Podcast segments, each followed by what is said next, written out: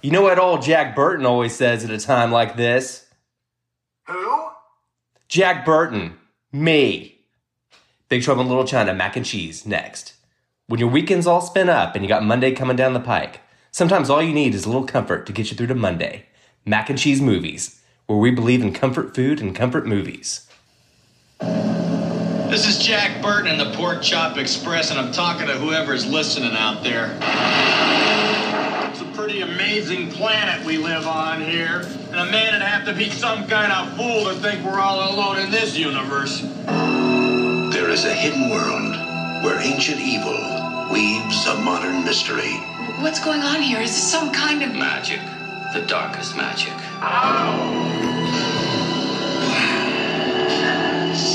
They call it Little China. Finally, we shall bring order out of chaos.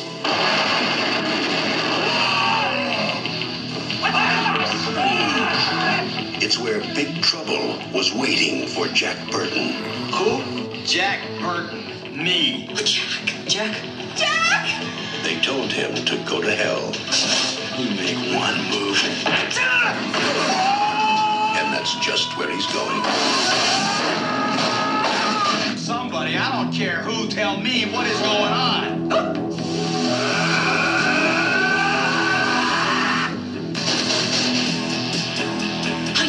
You gonna spring us? I have no idea.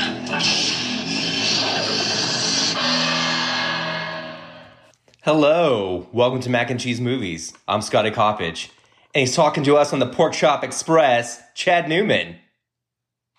On a dark and lonely night. Hey, Scotty. Hey, good to see ya. Good to see you too. Today we're going to be talking about Big Trouble in Little China with Kurt Russell, directed by John Carpenter. There were some options we could have made for food. Fish heads. Fish heads. Yeah. Fish heads. Uh, it seems like, don't they eat some noodles? I think they're in a restaurant eating some noodles at one point. I could have done this. Um, you know, Magic Potion. We could have done that. I do have a beer out of DFW called Big Trouble in Little D. It's our nature to brew, is what it says. It's a DDH Jasmine India Pale Ale, double dry hopped IPA with Calypso and lemon drop hops and jasmine green tea. This is like a very good, like a lot of um, IPA beers are kind of bitter or kind of strong. This is like real hazy and kind of light, and you can really feel the uh, lemon drop hops and everything just kind of making it sweeter here.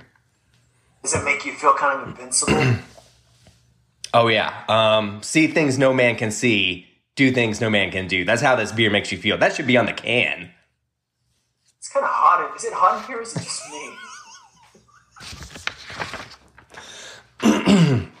That's really great luck to find a beer that is named after the movie that we're talking about today. Yeah, when I got this beer a few months ago, and I it's just been in my cabinet waiting for this moment when we did Big Trouble in Little China. Have you seen other beers that are named after or somehow kind of incorporate a movie into them? Yeah, like a lot of like independent craft beers like do that. Like what? Mm, Like American Beauty beer? oh, It has like a piece of garbage floating around on the the floating bag. Uh, what, what would be what would be a beer that's kind of an homage to a movie that you because of that movie you would not drink it? I would not drink it. Yeah. I'm thinking any John Waters movie. I Oh. don't want to drink anything that's based on that. Like the hairspray beer Yeah, like Crybaby. or crybaby beer. Yes. It might be good. you never know until you try, right? Yeah. What was your wife saying this about spectrums? Oh, we're all on a spectrum. So the Crybaby beer probably helps you to figure out where you are on whatever spectrum that is measuring. It might just mean, hey, I like this. Jo- salty? Is that thi- what it is? this this beer made of Johnny Depp tears. He may need some cash. He's got some legal troubles. He should chill out and watch Big Trouble in Little China. He's yes, for sure. talk, where, where do we start with this movie? Well, according to the legends of IMDb, a rough and tumble trucker and his sidekick face off with an ancient sorcerer in a supernatural battle beneath Chinatown. Is that is that a good tagline? Would that have sold Little Scotty? Yeah, I think so. I think so. Yeah. Is that? Do you think that pretty accurately describes what the movie is? I think so. I think I think that's better than a lot of things like IMDb writes. Yeah, I think that's pretty good. My wife, uh, my wife told me just this morning. I brought up that I said we should have you on this podcast so that you could talk about how bad you think this movie. Oh, she thinks it's bad. I, I made her and the kids watch it a few years ago, and I was very excited about this. And she had no excitement whatsoever. In fact, she kind of surmised that uh, maybe you had to grow up with this movie to find it watchable. and this, so this morning, when I was reminding her, I was saying, "Hey, you should come. It'd be fun if you came on this podcast and you could give us, you know, your take on this." She said, "Well, I think the only reason I don't care for the movie is because I didn't see it as a child." And I said, "Wait a minute." You're saying that the only a child, like the only reason I like this movie is because somehow this childlike attachment to it. And she was like, well, yeah. Um, now, to, to counter that, my older kids like this movie too. And, and they didn't, you know, they have options. they have a lot more options than we did. So I think, I think this movie holds up no matter what. This came out in 1986. So I must have seen this in 1987 on cable, right? On HBO, you know, it was yeah. um yeah. my mom who has a good eye for things that I'm going to like was like, "Hey, you know, one afternoon she's like, "Hey, this is on. I think you'll probably like it." Um Had your mom seen it? I don't know. That's uh I, I don't know. She may have I she may have been like, "Hey, this has got Kurt Russell in it. Hey, this has got some fighting in it or something." Um hey, this is a rough and tumble and his sidekick facing off against an ancient sorcerer beneath Chinatown. This yeah. is all about my Scotty. Yeah, and I, I think I, I was I didn't see the very first of it. You know, and it's like I'm five minutes in, and the water in the elevator scene happens, and I was like, oh, okay. Oh my god, this is this is amazing. Yeah, so I we discovered this on HBO as well. So I guess it would have been '87. So what? We're I'm eight years old. You're six or seven. Six years or old. seven, yeah. That's a perfect time to discover this movie. Oh yeah. and we we had a we recorded it, you know, with the VCR, and as often happened then. So uh, you remember those days when you didn't know what was about to come on, and until like you know the HBO does their little logo and then the opening credits. I remember being so disappointed so many times because it would be like the the studio logo of a movie that I liked, and then the music comes in and it's oh, this is not that movie. this is this is something for grown-ups. I don't want to watch this. But um, having it video recorded, we watched it a lot. And I think maybe we didn't start recording until we already knew, oh, this is Big Trouble in Little China. So that opening scene where Shen is talking to, was he talking to a detective or something? A lawyer. It's his lawyer. If I'm going to be your lawyer. lawyer. So we didn't have that scene. Just kind of start with Jack Burton, and uh, yeah, that's so that was kind of like the ingrained memory. Watching it again, I was like, oh yeah, there's this scene where he's talking to a lawyer at the beginning, and and of course now I'm like, why is he talking to a lawyer? What kind of? I mean, is he he faces some liabilities here? I think. I, I I don't know. That's a great. I guess maybe the authorities got involved. Like after this nothing really happened. Everything happens in the Wing Kong building. Right. So I'm not even sure like like who outside of Chinatown is even aware of this. Uh, I do love when Egg Shen in that lawyer, you leave Jack Burton alone. I mean, it builds the myth. It adds to the oh wow, we're about to meet some mythical guy, mm-hmm. Jack Burton. Yeah, yeah. It, so we loved it from the get go, and like, who knows how it's electrifying when he does the yes. the little magic, and he's like, "Yeah, that's how that's how it starts. Like very small." As a little kid, my brothers and I, as little kids, my brothers and I, we we really thought, or maybe I mean, it, it was a hope more than a thought, but we thought there's got to be somewhere where you can focus enough to make some sparks fly between your hands. There's got to be a way that we can be like Egg Shen. Yeah. And you see, and you see, like this is this is like a pretty. This is going to be a good character, even though if you didn't didn't know it, you're like, this guy's going to be important. Yes, and uh, and because of that, I kind of never wanted to see Egg Shen in anything else. I'm, I'm saying Egg Shen. I don't know what the actor's name. I think it's is. Victor Wong, maybe. Is that Victor Wong? Um, I have. I'm. I think you're right. Yes, Victor Wong. I don't know that I ever did see him in anything else, but that character for the Newman Boys was so iconic that we didn't need to see Victor Wong in anything. Just keep him as Egg Shen. Pay him. Pay him whatever royalties so he can live a nice life. Keep him as Egg Shen. He's in Tremors. He is in Tremors. That's right. Tremors, not to be confused with Critters yes, yes. or Munchies or any of those other that genre of Mhm. one-worded monster movies. I, I have this in my notes. We're on the same wavelength. I said we taped it off HBO, so I had it on tape, watched it for years. Like I did a bunch of other stuff on HBO. Um, that's like the whole cabinet of VHS tapes is stuff that was on HBO.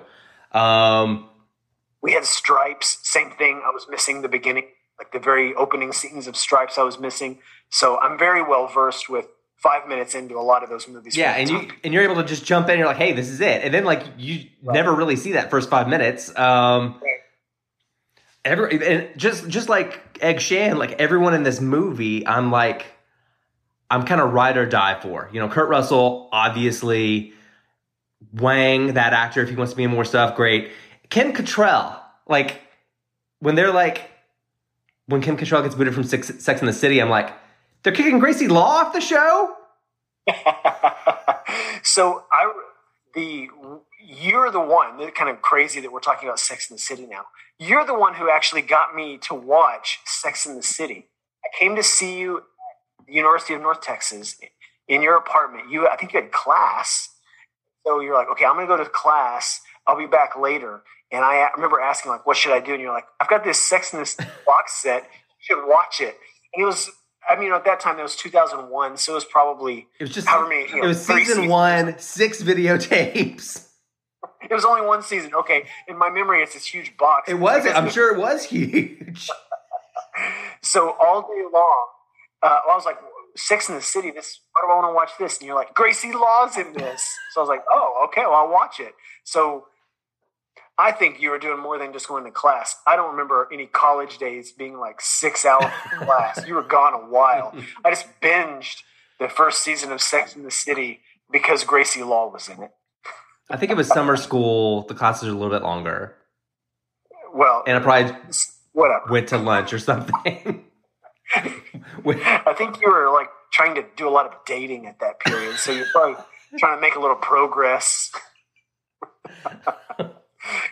Chad's fine. He's got the VS VCR. He's got a whole box set of Sex in the City. box set of gonna be fun. Sex in the City. This is what 2000. This is 2001 when you came over. I had a DVD player, but I and I that was like in the heyday of getting a DVD. Yes, I don't know why you had the VC, VHS season one. Well, I think I probably got that like a year before, or like right before, before I got Oh. the DVD player. Yeah, So I was still in that. You're still in that VHS DVD hybrid era. Was a transitional period. Yeah. yeah, where where VHS. Well, in a pinch, VHS will work. Could you even do you even have a VHS player now?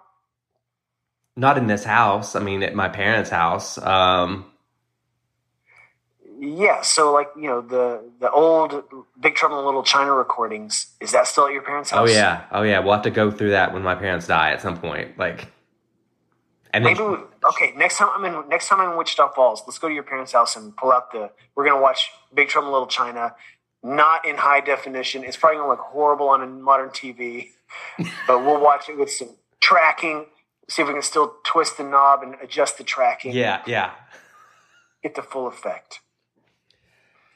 In third grade, my friend Aaron like loved this movie, and we'd quote it to each other, and we'd also like pick out like our favorite of the three storms.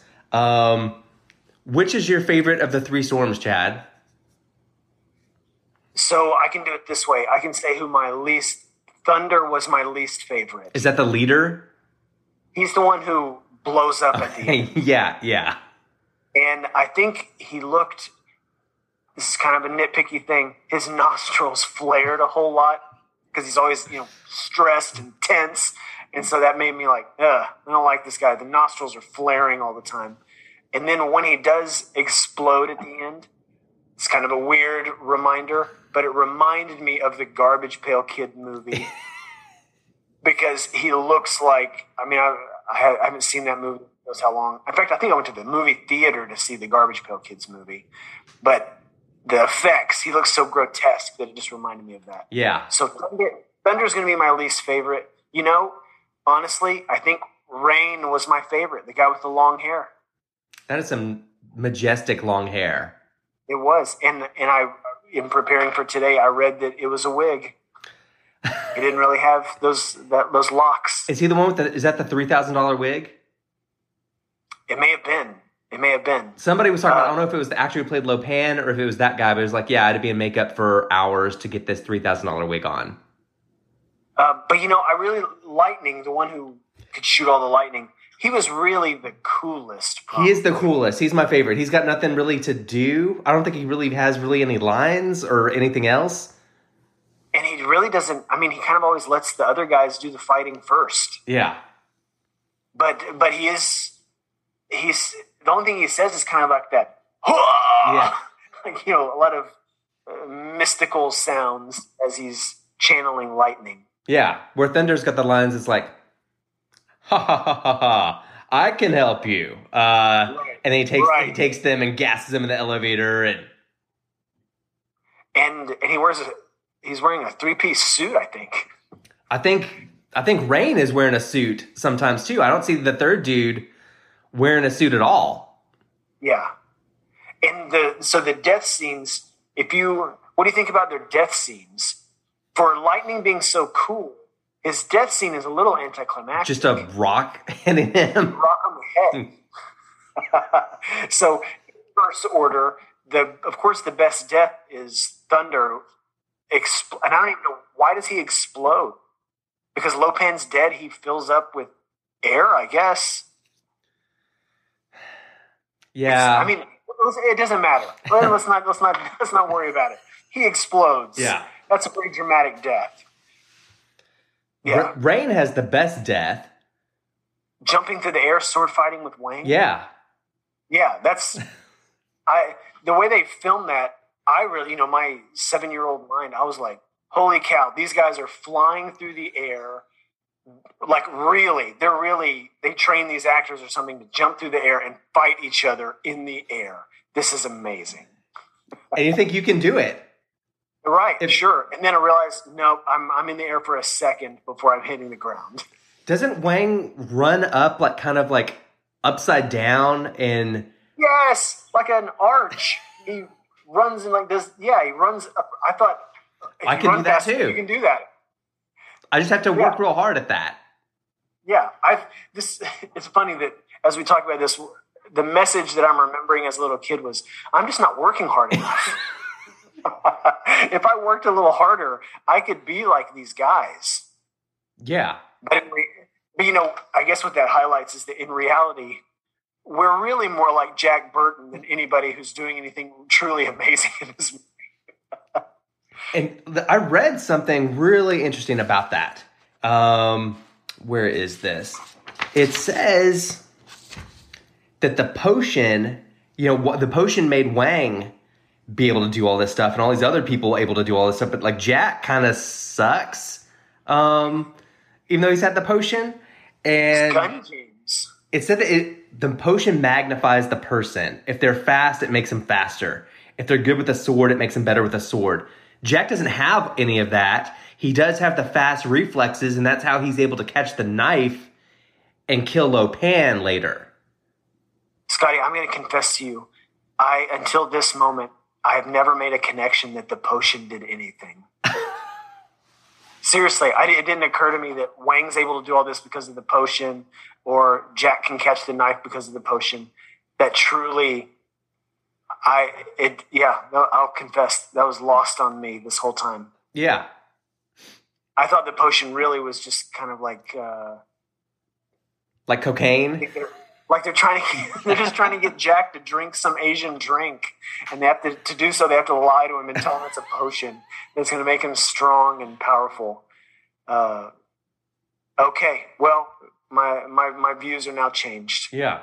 Yeah, that makes sense. That magnifies it. The only thing Jack has going for him is some luck and reflexes. Yeah. And that bravado. That just kind of irrational confidence. You want that guy on your team. I like that. Yeah. Yeah. Oh, sure. Yeah. He um. So, you know, I mean, it's for those of us who love this movie. It's easy to picture the poster, and Jack's there front and center. I mean, everything about this movie says that Jack is the hero, except that he's really the sidekick in the story.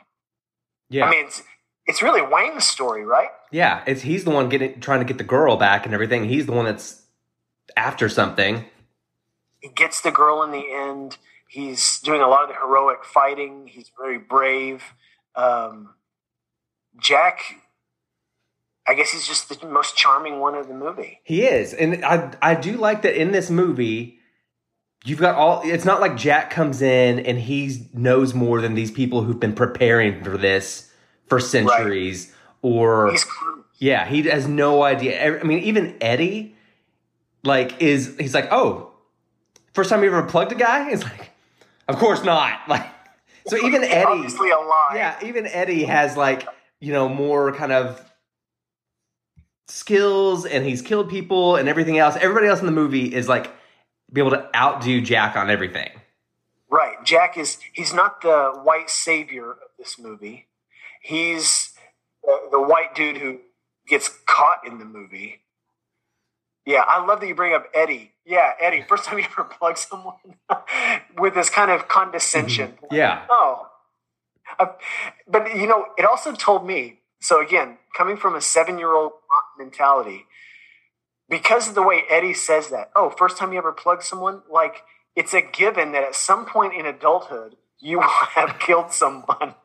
So I'm thinking, all right, some point in my life, I'm.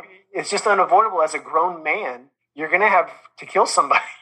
yeah, and it's like the uh the the water in the elevator. That's going to be happening.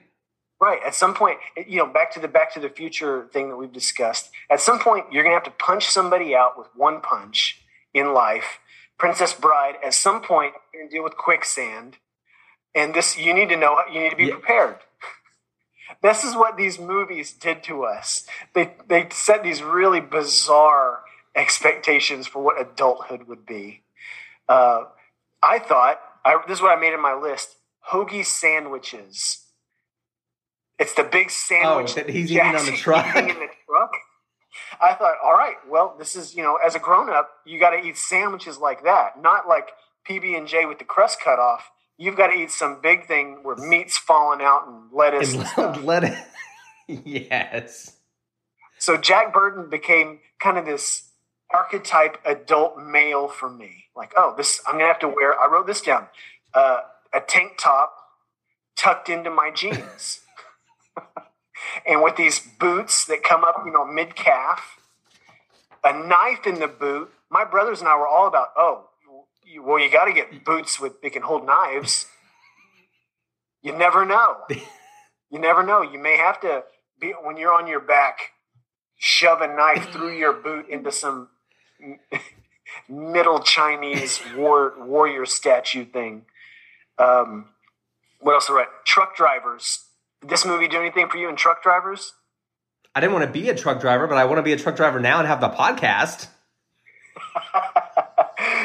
Watching this, I thought I I never thought of truck drivers as anything necessarily heroic, but I thought, man, being a truck driver seems kind of cool. You're driving through the night, you're talking to whoever, Pork Chop Express. Man, this is something. This was a this was a good time for like cool truck drivers because we also have Smokey and the Bandit in this like ten year stretch. Right, right. And I think so. One thing I was thinking about Kurt Russell in this, he's muscular, but he's not ripped. Yeah, right? he's in fact he looks fairly normal. I mean, yeah, he's. I read that he worked out for two months. Two months and started running. He's probably Right. smoking like afterwards too. Like Exactly. He's smoking. He's drinking the Big Trouble in Little D beers during the workout. Um, but it's this idea of like what a masculine, healthy male uh, male was was very different then. Uh, it wasn't like, I mean, he's eating hoagie sandwiches. I mean, just carbs and fats and stuff, and uh, drinking all the beer stuff that you know. I follow Dwayne the Rock Johnson on Instagram. He's not doing that stuff. no. And so it's just this very different idea of what of masculinity. Mm-hmm. He Kurt Russell could be the male hero and be kind of doughy, whereas today I don't think that I don't think anybody lets him do that.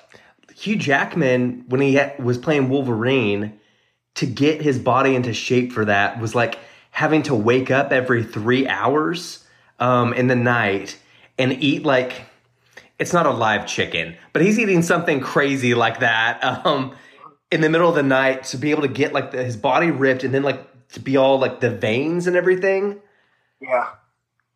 Yeah, Kurt Russell was not doing that for Big Trouble in Little China, and nobody was doing that in movies in the 80s. No, they just Yeah. take some steroids if they needed to, like Arnold. if you got to get really jacked, just get some steroids. this is like a we're we're saying a, an exact conversation that some studio execs were having back like before Commando. They're like, "Well, Arnold needs a little more time to get a little bigger," and they're like, "What? Just get him some steroids. Get him jacked to carry the tree on his shoulder. It's fine." Jack Burton also is really a completely different kind of leading man than like what we've got in this in this era. We've got Indiana Jones. We've got like everybody everybody who's like this is like knows exactly what they're doing and everything else. Jack Burton in the final battle, he shoots and like a rock hits him and he just gets knocked down like immediately. Right. So, you know, thinking about that, what made what made Indiana Jones so cool? Uh, he was confident, yes, but he also he had he had the skills to back up the confidence. Mhm. I think Jack is confident, but really doesn't have the skills to back it up. But he's not he's not like a loser. He's not a geek or something. Um, but he's still very cool Yeah. he he definitely knows what to say at the right time. Uh, you know, his his great one liners. Um, I don't know that I don't know that Indiana Jones has any one liners, does he? I can't think of it. I, I can't think of any right now. Um, so yeah, you're right. He was a, he was a very different kind of 1980s action. hmm Really Yeah. kind of progressive. Jack Burton is a very progressive Yes. character. Yeah, yeah. Um, and Lopan, Lopan has been a favorite for me and you for as long as we've known each other. I think. Um, Love Lopan. Love the actor. um, I was looking this up. James Hong, who's the actor who plays Lopan, he's got to be what like 90 years old now. I mean, he was pretty old in Big Trouble in Little China. It felt like he was super old back then. Yeah, and then you see him in the West Wing, and West Wing was 20 years ago. Um, He's 93 years old. So he was only like And 53 back then? I guess so. I guess so. Um, interesting. I think he was an engineer before he became an actor. The IMDb uh, bio says he graduated from the University of Southern California. He's actually from Minnesota. He was born in Minneapolis. Maybe he was babysitting Prince. Um, yeah, yeah. He he's, he was a civil engineer for for in Los Angeles, and he would take sick leave and vacation time to be in movies. That's awesome. I'm not taking sick leave to be in movies. What am I doing? I love hearing about these mid career reaches into like Hollywood. well, yeah, especially now when we were 18, we didn't care about them, but now it's like, man, this sounds pretty amazing. And Alan Rickman was like that too. He didn't start doing stuff till he was like 38. Wow. I think he was in advertising or he was in sales. Something. He's like, I want to try acting for a little bit, and has his career. There you go. There you go. So James Hong is in this new movie uh, that we actually it finally came to Longview. So Lacey and I are going to go see it. What is it? Is it it the multiverse movie? Everything, everywhere, all at once. We're gonna see that tonight. So are we. We got tickets. Yeah, we'll have to t- we'll have to compare notes afterwards. But James Hong is in it, as well as Data. I hate to as well as I was going to say as well as Data. Yeah, and sh- Short Round. Data from Goonies, not Data from Star Trek. For some, I'm glad you said that. For some reason, my mind went to John, Johnny Five from Short Circuit. I, of course not Johnny Five. Johnny Five's not in this movie. I think he's retired. what do you What do you love about Lo Pan? I mean, he's he's super cool when you're a kid. There's really no kind of villain kind of like this that I've seen in a movie. I'm sure there is in comics and other stuff, but like seeing him on this last viewing, the fact that he's this old man, he's a super rich, a thousand year old man who's like has this curse, and then like the demon like comes out, and like the low the Lo Pan, and like it's kind of it's just kind of charming, and he's not like I guess terrifying. Like um, he's like talking. He's like you know he yeah I'm going to whatever. I don't know. What do you Right. think? Uh, yeah, I think I like that he's he's still likable. He's not. Um, we don't see him doing like any like really horrific stuff. So that's you know that's good, especially for watching it as a kid. Um, he's I don't know that he's evil so much as he is just incredibly selfish. Yeah, Uh, I think I don't know. I think kind of everybody in the movie plays their part well. Uh, even Eddie, Eddie's probably Eddie and Margo are probably my, my, my least favorite talking characters, but it's fine. You know, I mean, like we said, Eddie serves a purpose to kind of question Jack's masculinity because he's never killed anybody before.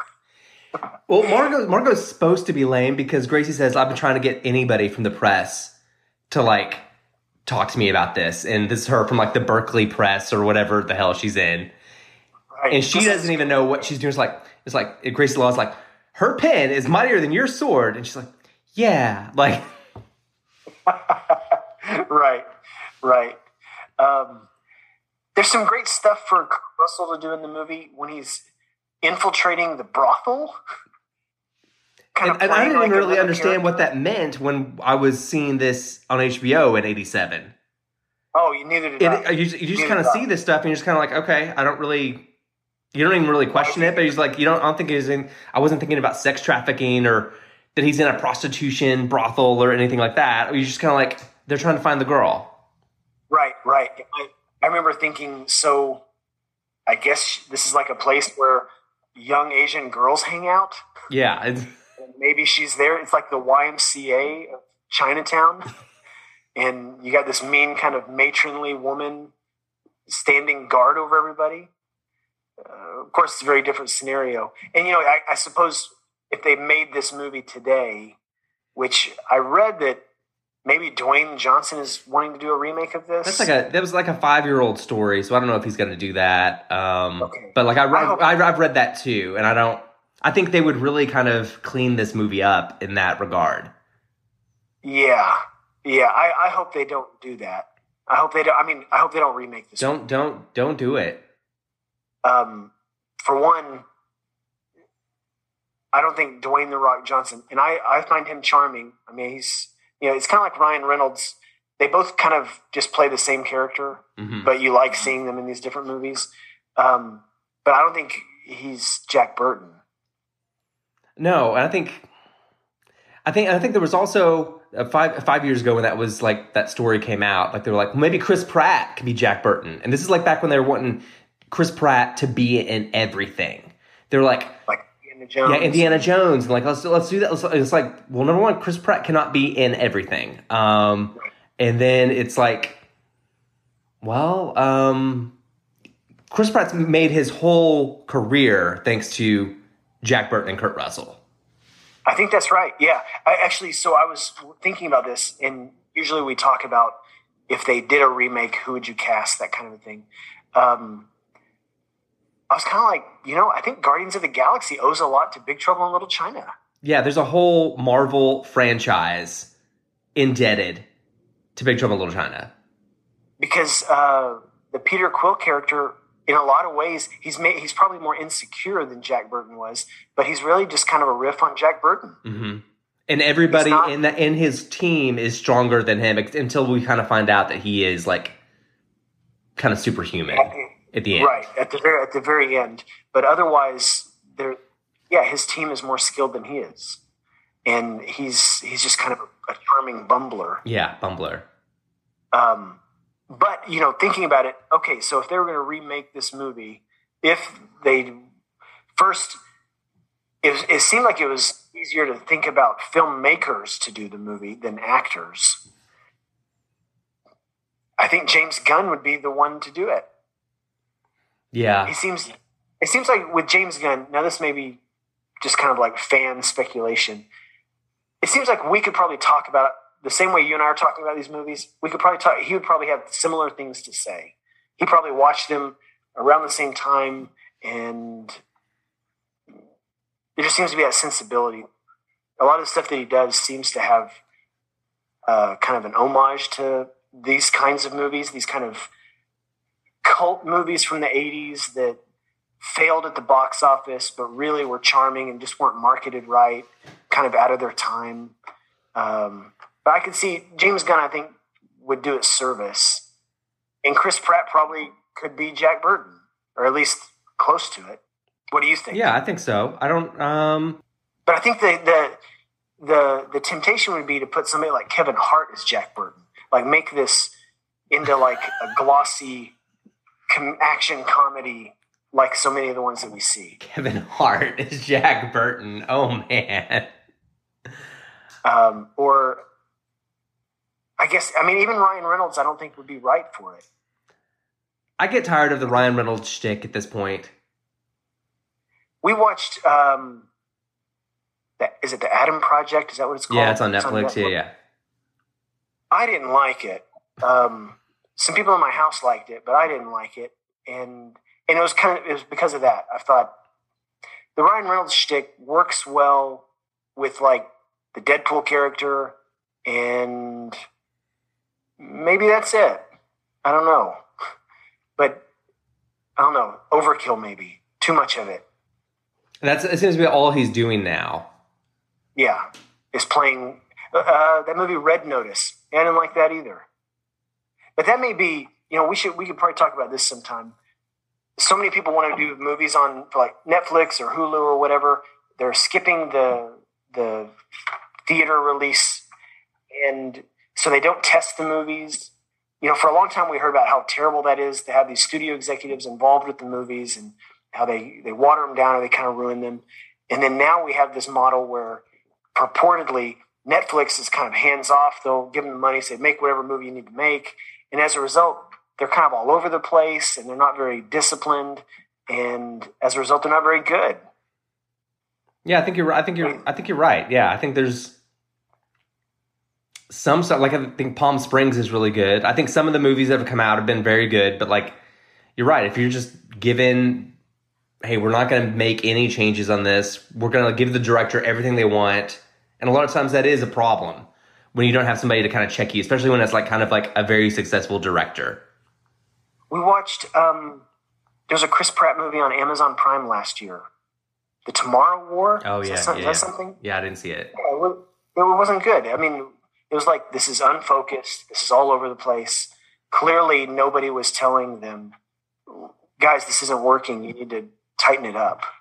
Uh, but then, because it's streaming, you know, I think it was like the number one streamed movie of the summer or something. Just, I guess, just what it is. So today, would they release a Big Trouble in Little China movie in the theaters? Do you think, or would it go direct to streaming, or would it be a series, limited series? Probably a series. It's probably a series. Unfortunately. And if they're going to lean into it, they probably make it a little raunchier. There's I mean there's really no language in this movie as it is. They Mhm. probably make it more of a. Do you think so? You think they Or, make it more or, of a or maybe they make it, or maybe they make it more family friendly. they do one or the other. Yeah. I think they don't they don't walk the middle of the road like they did for the original movie.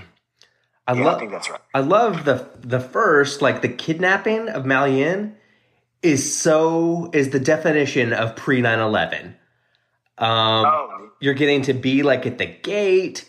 Um, these guys with all these weapons are able to get into the airport and then make out with the girl. There isn't any TSA. There isn't any security. Like right.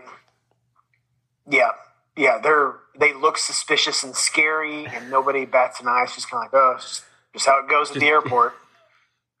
yeah, and like When was the first time you flew on an airplane? Did you fly on planes in the 80s? yeah, Did you ever see any Asian gangs at the airport? every time, every time. Pre 9 11, there were always gangs of some sort at the airport. They're always they're always taking some girl. There's always some trucker trying to like step in. You're like, Mom, it's a good thing you don't have bright green eyes. Otherwise, you would be stolen at the airport. Yes. The um when Jack and Wang are in the street in the truck and the big gang fight like happens. It's like, you know, between these two rivals. I, was thinking about how terrifying this is. Like the, all of this, like these people with all these weapons and they're killing each other. My parents I, I don't know when this was. I was with my parents and I don't know if I was probably 16 or 17 and I was like outside like a Hollywood video, I think. Um, and we were backing up, and like two or three guys got into a fist fight in the parking lot, like right behind the car, our car, Yeah. as we were pulling out. My mom's freaking out.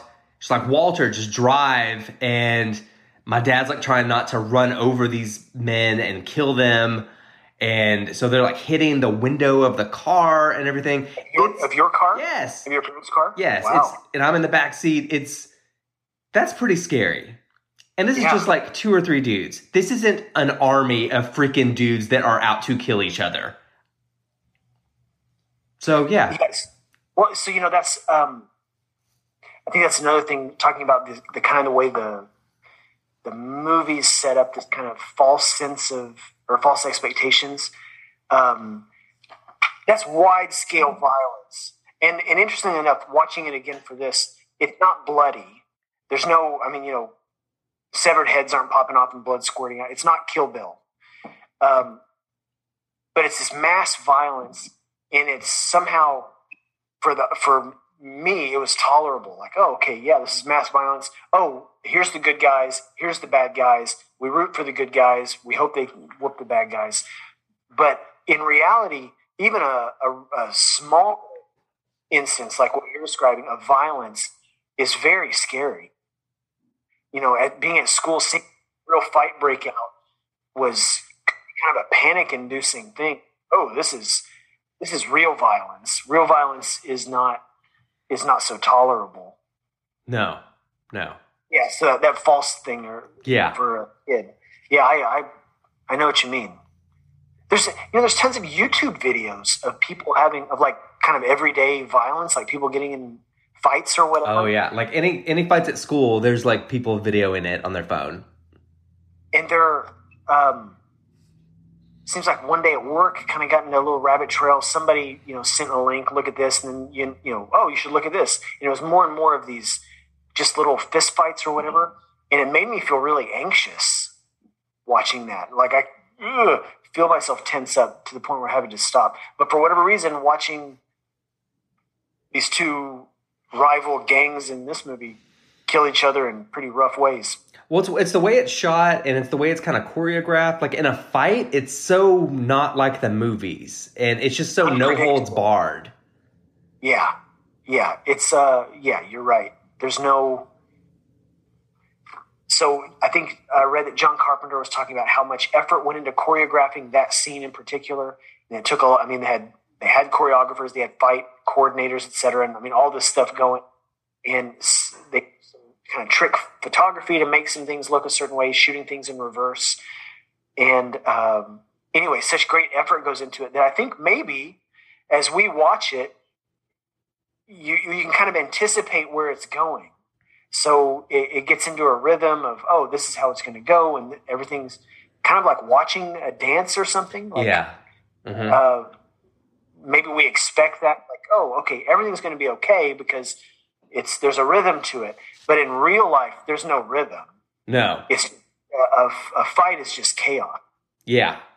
and, and it's, and it's off-putting. And, and there is like that bit of unpredictability even in that fight because you see him just with the weapons, then you see some dude with a gun, right. And you kind of think, oh, well, this, they're just gonna do these swords and weapons and everything, and they're like, no, we've got these freaking machine guns too. yeah yeah to to mow down people um, it'd be interesting a modern take probably becomes more violent and a lot more deaths and a lot more graphic deaths and stuff. Uh, it's, I mean, you know, there's a lot of stuff going on in this movie, but it's, but the violence is still fairly tame.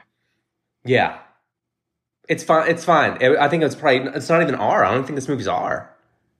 Yeah, I don't think. I mean, I think PG, PG or PG PG thirteen. I think it's mate. Yeah. Yeah, yeah, and and again, so you know, uh, talking about Jack as the hero during that, he's stuck and can't do anything. hmm he doesn't help with that at all. He um, he ultimately gets out of the truck, but it's more freaking out because he ran over a Lo Pan. Yeah. And then he's blinded, and like Wang has to unblind him. When he does that, did you ever think, man, he's just throwing dirty puddle water in his face? I wasn't thinking about that until like recently. yeah, I was like, yeah, what what are you? And then crawling through all the fish and all that. Yeah, that's that's rough. It's all- it's, it's gonna smell terrible. Yeah, and then he's in. He took a shower later because you see him in the That's that's kimono. right. I guess. Yeah, he's wearing like a kimono. what about the guy eating? I, I remember thinking you brought this up in a text to me. The fish, eating the fish. These are, are these just raw fish? That's what the guy's eating. I don't. I don't. I think I so. mean, they're not cooked. I don't- Yeah, I mean, they're not supposed to be cooked. I again, kind of like with okay, this is what adult life is. At some point, you may just have to eat a raw fish. It's so strange that that's these movies in that time, the way they kind of ingrained certain ideas for what adult life would be. I'm not gonna eat a fish. I'm not. I don't like eating after people anyway. So I would say no. No, you already ate some of that. I don't, I'm sorry. I don't eat after people. That's the real thing is I don't share food. Uh, if you give me my own fish, maybe, but not now. I'm about to go deal with this like 700 year old demon and try to get this girl back. But no, I'm not. I- I'm okay. I'm not sharing a fish with you. I ate some stuff earlier. You don't know where I've been, Lou. That kind of thing. yes.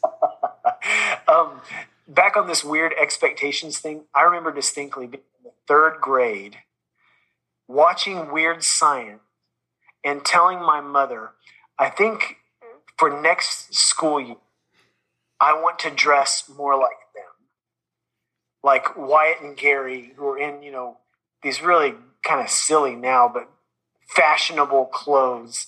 And and my mom, I'm sure, just humoring me was kind of like, "Oh, we'll see. Yeah, we'll see about that." You know, a ten year old child dressing like this because that again, that was the thought was, "Oh, you can do that. You can this. This is how." You know, a sign of maturity means you dress like this. I was kind of like that too, and I'd be like, "Hey, mom, I want to get some of these cool vests, you know, that, that these people are wearing." And my mom was like, "I don't think they have that many vests in like boys' Dillards." Same with uh, the Paradise City video. I thought I need uh, a jacket like Axl's wearing, and you know, and I'm nine years old. I need, I need this. Uh, I'm wondering what kind of psychological damage these movies did. We could probably get all this online. This is pre-internet, so that we can probably get all of this stuff for our children now. And my kids wouldn't wear it. I would be the one wearing it. But the fact that you know the, the interesting thing is that that's true. We could probably get a white denim jacket like Axl wore. Maybe it was a leather jacket. We could get something like that. We could get tank top. We could get the exact tank top that Jack Burton wears, but we haven't, and we probably won't. that's you know that's that's reality. Reality is adulthood is being able to get the Jack Burton tank top, but not getting it. We're kind of secure. We're kind of like not. Oh, oh, you think I can't go get that? I'm. Like, I just ordered it, Chad. I just ordered it. It'll be here in three days. All I'm saying is that my Christmas, my list of things to get you for your birthday or Christmas just got a little bit longer. why, don't, why don't we get the Marty McFly sleep in your clothes outfit too? Like the suspenders Yes. and the, the shirt, Yeah. Calvin underwear. I just Googled Jack Burton tank top, and there's many options. There's a ton. Yeah. many. I mean, it's and it, in fact, it kind of looks like Lo Pan on the shirt.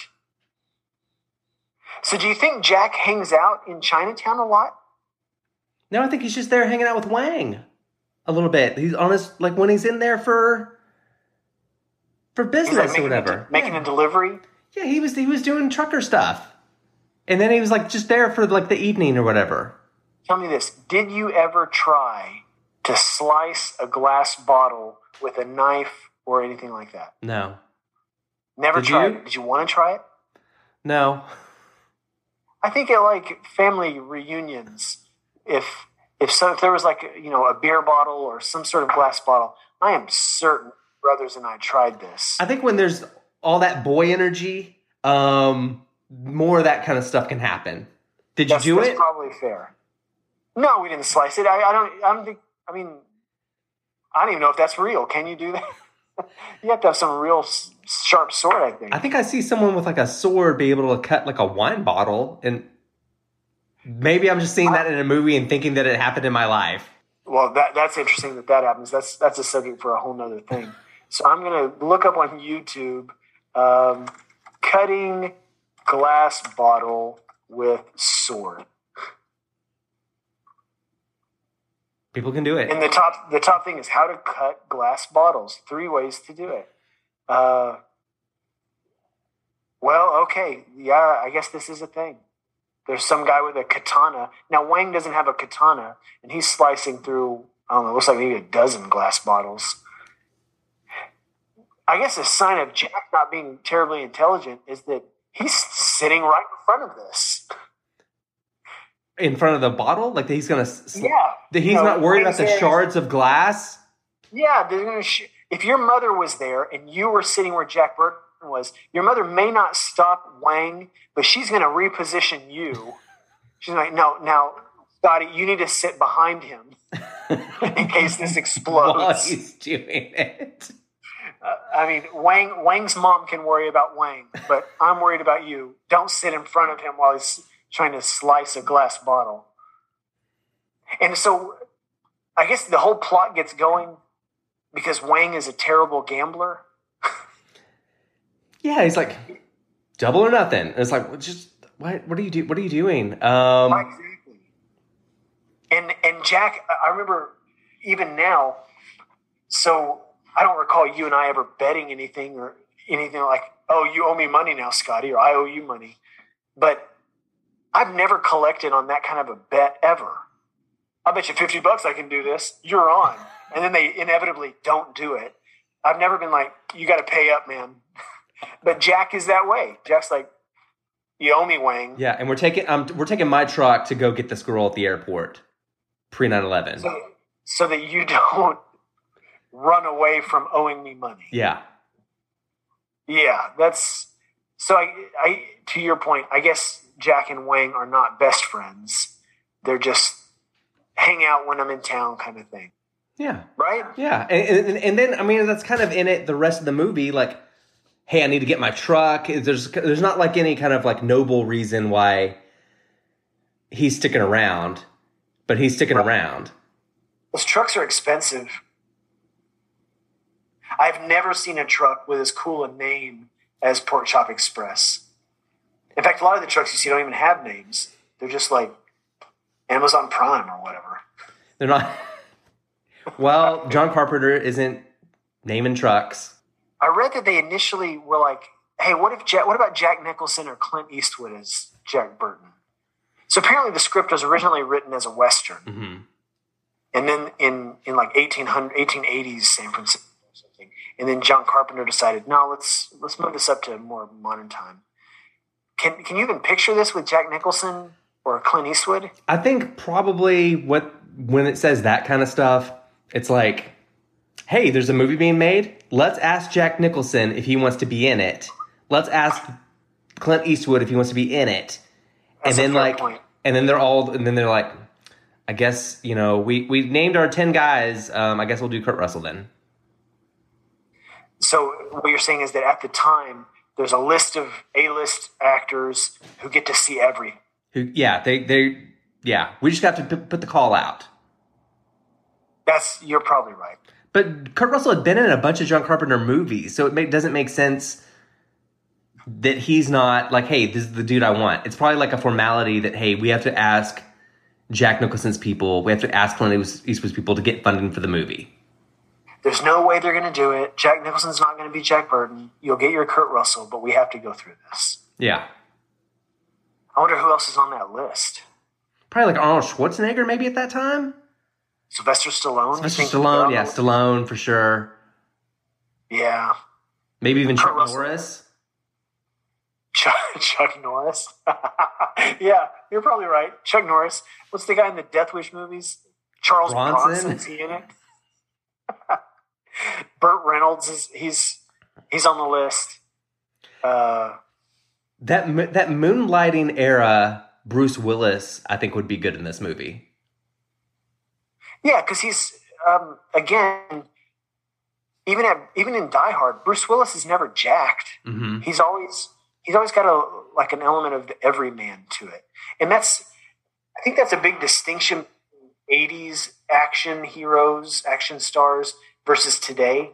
Um, I understand that they want us to believe that Ryan Reynolds is an everyman, but he's not. I mean, he's you know six foot four, probably like a two percent body fat. I mean, come on. Jack Burton has has a little layer of flesh on him. Bruce Willis, same thing. He was never. You know, Bruce Willis is probably eating cheeseburgers and stuff, drinking a lot of beer. Uh, yeah, I think you're right.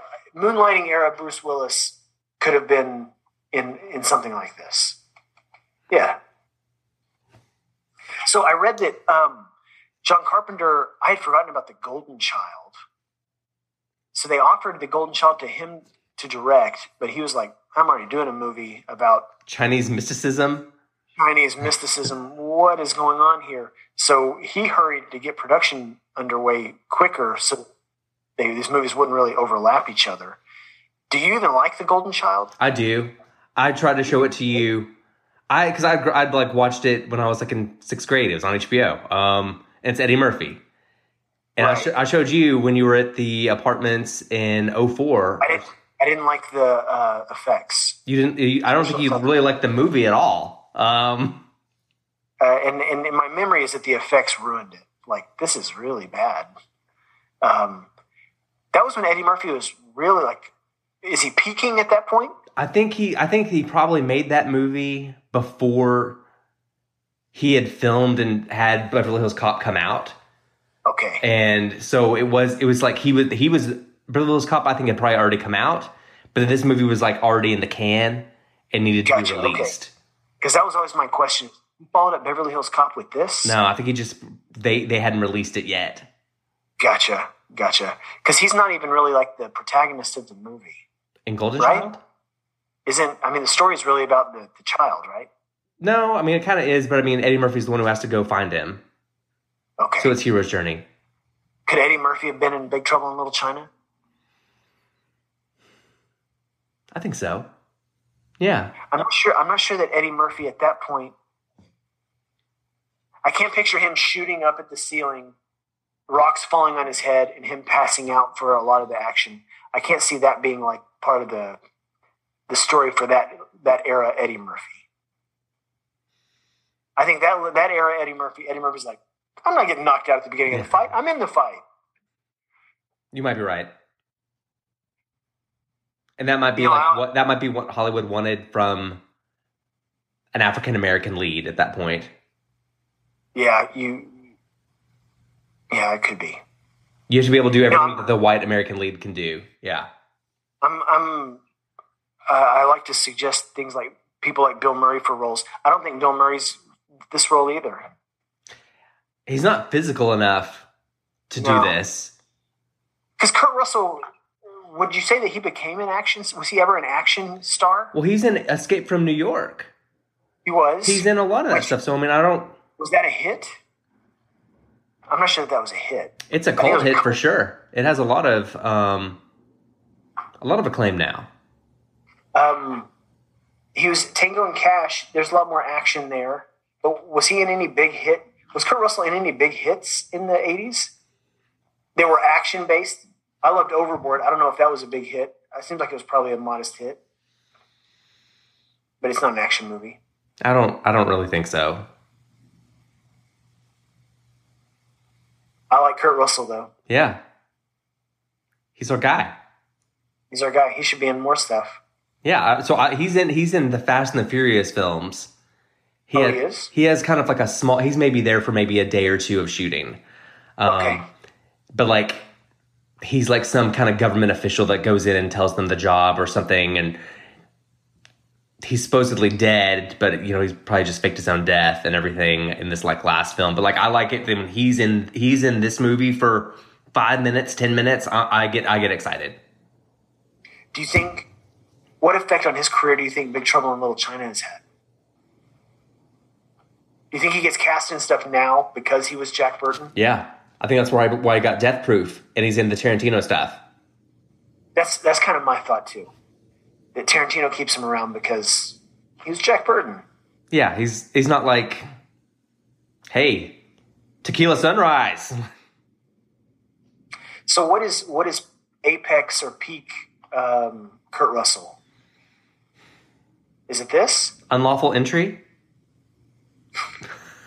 title of your sex tape? Um, um, yeah, this is. The, I mean, it, it's probably this or Escape from New York. I haven't even seen Escape from New York. Have you? I've seen some of it. And then there was Escape from L.A. Yeah, that was like about like 15 years ago. Yeah, uh, 15 years later. Yeah, So Big Trouble in Little China is peak Kurt Russell. yeah, I think so. Yeah, I think you're right. And that's probably that is mo- that is more than most actors get in their lifetime is a role in a movie like that. Yeah. I think, I mean, you know, he's in Guardians of the Galaxy Volume 2, again, probably because of Big Trouble in Little China. I'm looking to see what else he's what else he's done. He's really good. He's a he's a good actor. Break Breakdown was good. I forgot that he's in Vanilla Sky. Oh yeah, Vanilla Sky's good. We may have to do a podcast on Vanilla Sky. Yeah. Um, well, Tombstone. He's really Oh, good. Tomb. Yeah, and I think, I think he like kind of directed Tombstone because the director, someone got fired, and then someone else like was on it, but like it was Kurt Russell getting the shots ready and everything and doing everything, but he couldn't be on the title as director because of guild stuff. I think I've heard that too. Yeah. You know what? Looking through, yeah, I think there's hands down Big Trouble in Little China with maybe Tombstone as a second place. People love Tombstone. People love Tombstone. I really like Tombstone too, but I like there's people that like what about uh, Captain Ron? Do you love that? I don't. I think, and, and I don't, and that's that's a movie that I kind of saw because I was like, oh, it's Kurt Russell. Um, but yeah, I don't. If if that was the only thing I ever saw of Kurt Russell was like Captain Ron, I'd be like, who's this loser? Thank goodness we have Jack Burton. I think there's probably like less Captain Ron in that movie than there is. Mar- there's more Martin Short. That's Martin Short's movie, I think. Oh, he's the dad. Yeah, I think right? I think so. Man, the '80s were a weird time. Is- oh, that's early '90s. Early '90s was a weird time for studio comedies. Yeah, it was like nobody really knew what to do with things. Have you heard of the movie Pure Luck? With Martin Short, Yeah. Danny Glover, or Yeah. Danny Glover, right? Yeah, yeah. yeah, yeah. It's so like- for a while as a kid, my dad managed a grocery store, and you know some grocery stores had like video rental se- sections. Yeah, And so the store my dad managed um, had a video section, and so he would bring home posters, we movie posters, and Brett and I would put them up in our bedrooms. And Brett um, had a Pure Luck poster up on his wall. the only kid in America who's not related to Martin Short who had a poster of Pure Luck on his wall. yeah. That kind of thing happens with free posters.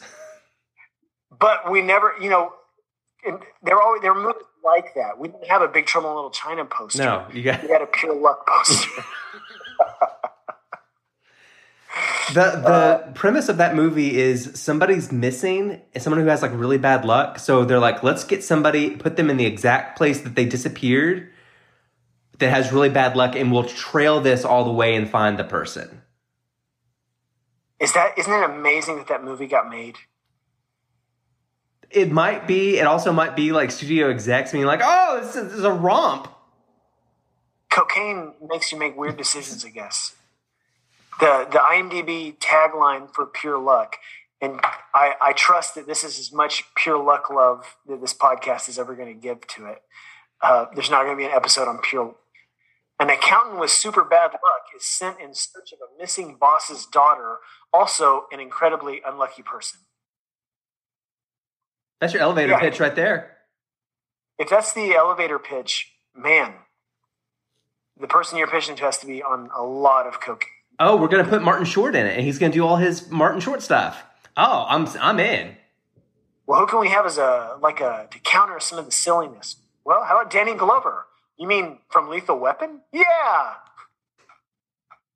yeah. That's that's a weird, weird premise. I would be curious to know what movies uh, Kurt Russell passed on. Maybe he didn't pass on anything. I don't know. I think he was supposed to be in Bull Durham. Oh, really? I think maybe it's. Uh, And I think Kurt, didn't Kurt Russell didn't he play minor league baseball or something? I mean, he was he had some athleticism about him. yeah, I think there's there's something like that. I think he I think he may have helped develop Bull Durham, and then he had to go do something else. So they got Kevin Costner. Huh. I think because like maybe something got stuck in financing and something got delayed, and then he like was scheduled for something else. Oh, that's interesting. I don't. I don't know that Kurt was Kurt Russell ever like. Was he ever one of the go-to guys? I don't know that he was. I don't think I don't. I, he's he's he's number ten. You know, like when they're when they're first pitching Independence Day, I don't think anybody's like, "All right, we better send this to Kurt Russell." Right? No, well, maybe Who would he be? In, who would he, Kurt Russell be in Independence? the Day? president. The president. That was what I was going to say. That's the role that he would get. He doesn't get to be Jeff Goldblum or Will Smith. He gets to be the president. Yeah, or maybe he can be um, headmaster Trask in in Independence Day. I don't want to see him cowering like a, you know, are you Jewish? No, I'm not Jewish. Is perfect. No, I don't. I don't know. if We want to see Kurt Russell cowering. What I what I like about Big Trouble in Little China is it's not like, and I think this might be a budget thing. It isn't about like the whole world. It's really just about Chinatown and how this is affecting them and this kind of like long, kind of like mythology and everything. Right. Right. Yeah. So it's very. It's it's focused. Yeah, The world's not in danger. Chinatown's in danger. Yeah, it's big trouble in Little China. yeah. as a kid, my I'm my brother said the name of that movie. In fact, I think sometimes you still say it this way, like it's all one word. Hey, have you seen Big Trouble in Little China? like you know, it's not no one. I've never heard anyone say, you know, what film I love, Big Trouble in Little China. No one.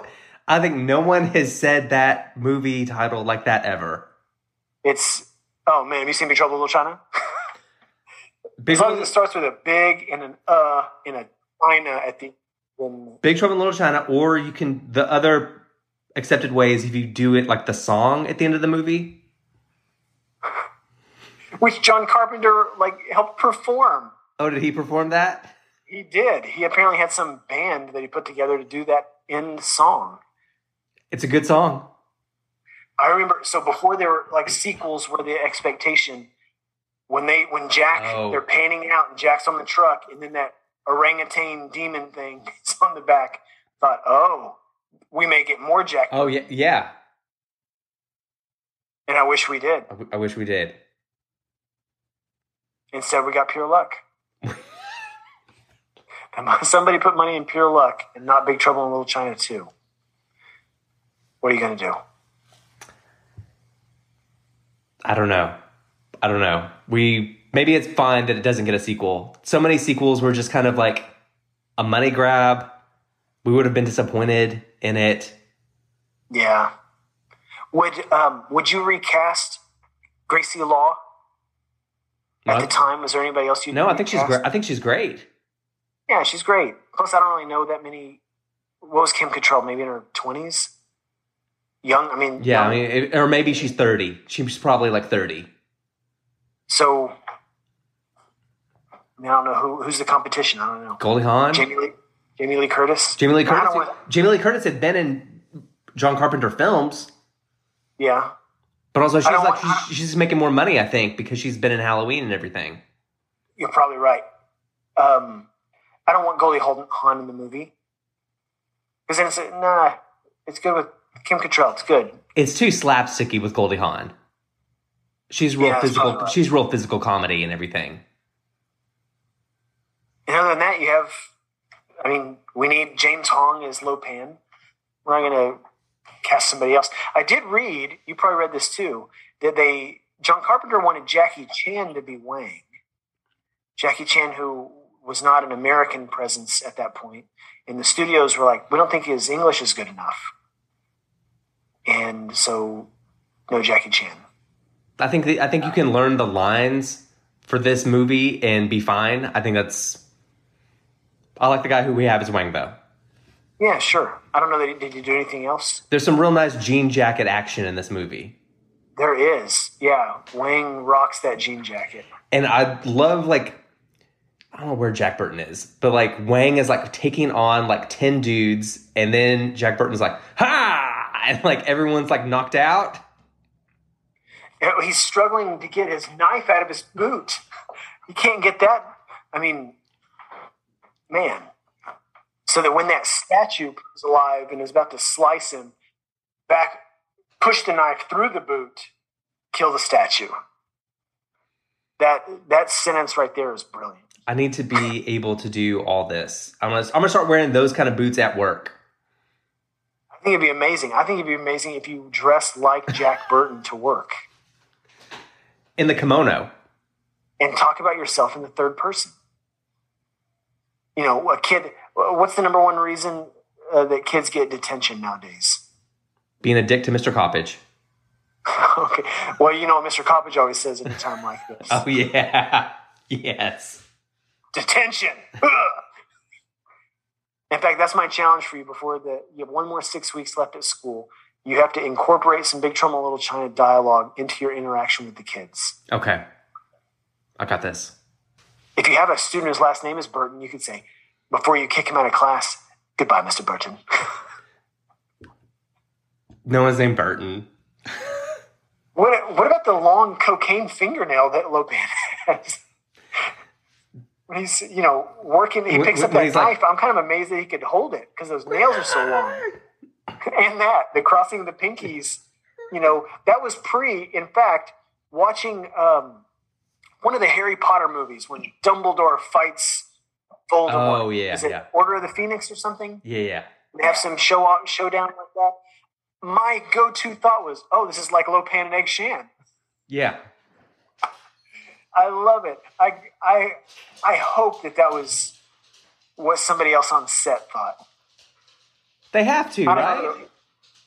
They're like, okay, so they're giving direction to Dumbledore. All right, so you are Egg Shen in this in this scene, okay? And Ralph Fiennes you are Lo Pan. So channel that the director's like, here, there's some stuff I need you to come screen some things at my house with me before this epic battle scene. Big Trouble in Little China. We're going to be able to do this scene for like 10 times what this whole movie costs. Right, right. We have $30 million just to do this one scene. You guys got to get it right. Don't forget who you are Egg Shen, Lopan. So the first couple takes, it's like Ralph Fiennes shows up crossing his Yeah. pinkies, he's moving his thumbs, and they're like, cut, wait, what is this? You said I'm Lo Pan. You never Don't could be beat, an idiot. you never I'm could beat me. Egg Shen. That's right, right. And, and Dumbledore's like, "Ah!" arms back. He's going to throw a rock at him or something. He has these magic stones that explode. I like it when Jack Burton's talking to Lo Pan, his the old man, and he's like, "Well, I mean, whatever the hell Jack Burton says." And he's like, "Indeed." Jack, Jack like sums up what his plan is. Uh, you know, you know, you're going to come back and do all this and get away scot free. Indeed, like some little gremlin or something. yeah, the genius of James Hong. Yeah. What's your doggy bag? What are you taking home from Big Trouble in Little China? um, that adult life is not like what I thought it was going to be. Uh, I've never killed anyone. I have, uh, I think in the last 20 years, I've worn a tank top one time, and it was to a water park so that I didn't sunburn badly. Um, hoagie sandwiches are not good for me. Uh, and being a truck driver is not heroic and epic And like. Jack made. Yeah. So, uh, I, I, this this is like fairy tale for me. Uh, but it's like you said, it's P- Kurt Russell, and it's not just nostalgia. I know it's not just nostalgia. Lacey said, I guess, seems to think that it is. The only way you can like this movie is if you saw it as a kid first. Um, I think it holds up and is a lot of fun. What Yeah, about you? Of course. Um, yeah, I think this movie contributed to my life ex- expectations problem. It's maybe John Carpenter. It's definitely my favorite John Carpenter film. It might be. I don't know if it's his best. I mean, he's done a lot of good stuff. I mean, it's up there. It's Kurt Russell's iconic film that sets him up for the next forty years. Right? Everyone is great in this movie. Irreplaceable. The effects. This looks good. This this movie still looks good. Um, And one thing about that is they didn't sh- fill it with effects. yeah. There's a lot of practical effects, I guess, but not a lot of attempts at early CGI or whatever And they were doing. I think that even like the the battle is like probably that's all lights and stuff. That isn't like compu- no computer or some other weird stuff they're doing back then. that weird thing with the the eye, the tongue with the eye, that little Yeah, floating the- yeah. head thing. So I mean, the effects there obviously look dated, but but that's kind of it. They don't have, and then the guy exploding at the end. But what are you going to do? It's 1986. Exactly. Exactly. It's better than the Golden Child. Well, sure, it's better than L.A. Confidential as well. That's a better movie. I don't know why like Golden Child. It's better than Pure Luck. Hot take. That, that's the doggy bag. Yeah, it's better than Pure Luck. And hopefully, whoever uh, greenlit Pure Luck and not a Big Trouble in Little China sequel was fired long ago. And they can be on our podcast. We'll get them on. What was Yeah. going on? We want to know. We want to know the behind the story of Pure Luck. That whole podcast just starts with us saying, okay, so Pure Luck, explain yourself. And then it's just us listening. It's probably not a very long podcast. Probably not. The guy's going to be like, uh, cocaine, Cocaine, um, pressure from my bosses about a hit. This seemed good. Martin Short's agent is really pushy. This is before he was working with Steve Martin. Danny Glover uh, had a child who was about to go to college. Yeah. Uh, What more can I say? Well, thanks for being on the show, Chad. It's always great to have you on, and um, we're going to try to have you more on this year. Uh, it's always a pleasure. Always a pleasure. And we are talking about Vanilla Sky, and you were talking about PTA, so we'll get kind of those lined up soon. We really should do Vanilla Sky. We'll see if there's any Jack Burton elements to Big Sky, Big Sky, Big Sky, and Little Vanilla, uh, Vanilla Sky. All right. And you can find us on our website, macandcheesemovies.com. Subscribe on Apple, Spotify, or wherever you get your podcasts. And please leave a review on our show. That helps with our algorithm. Have you paid your dues? The check is in the mail. Mac and cheese out.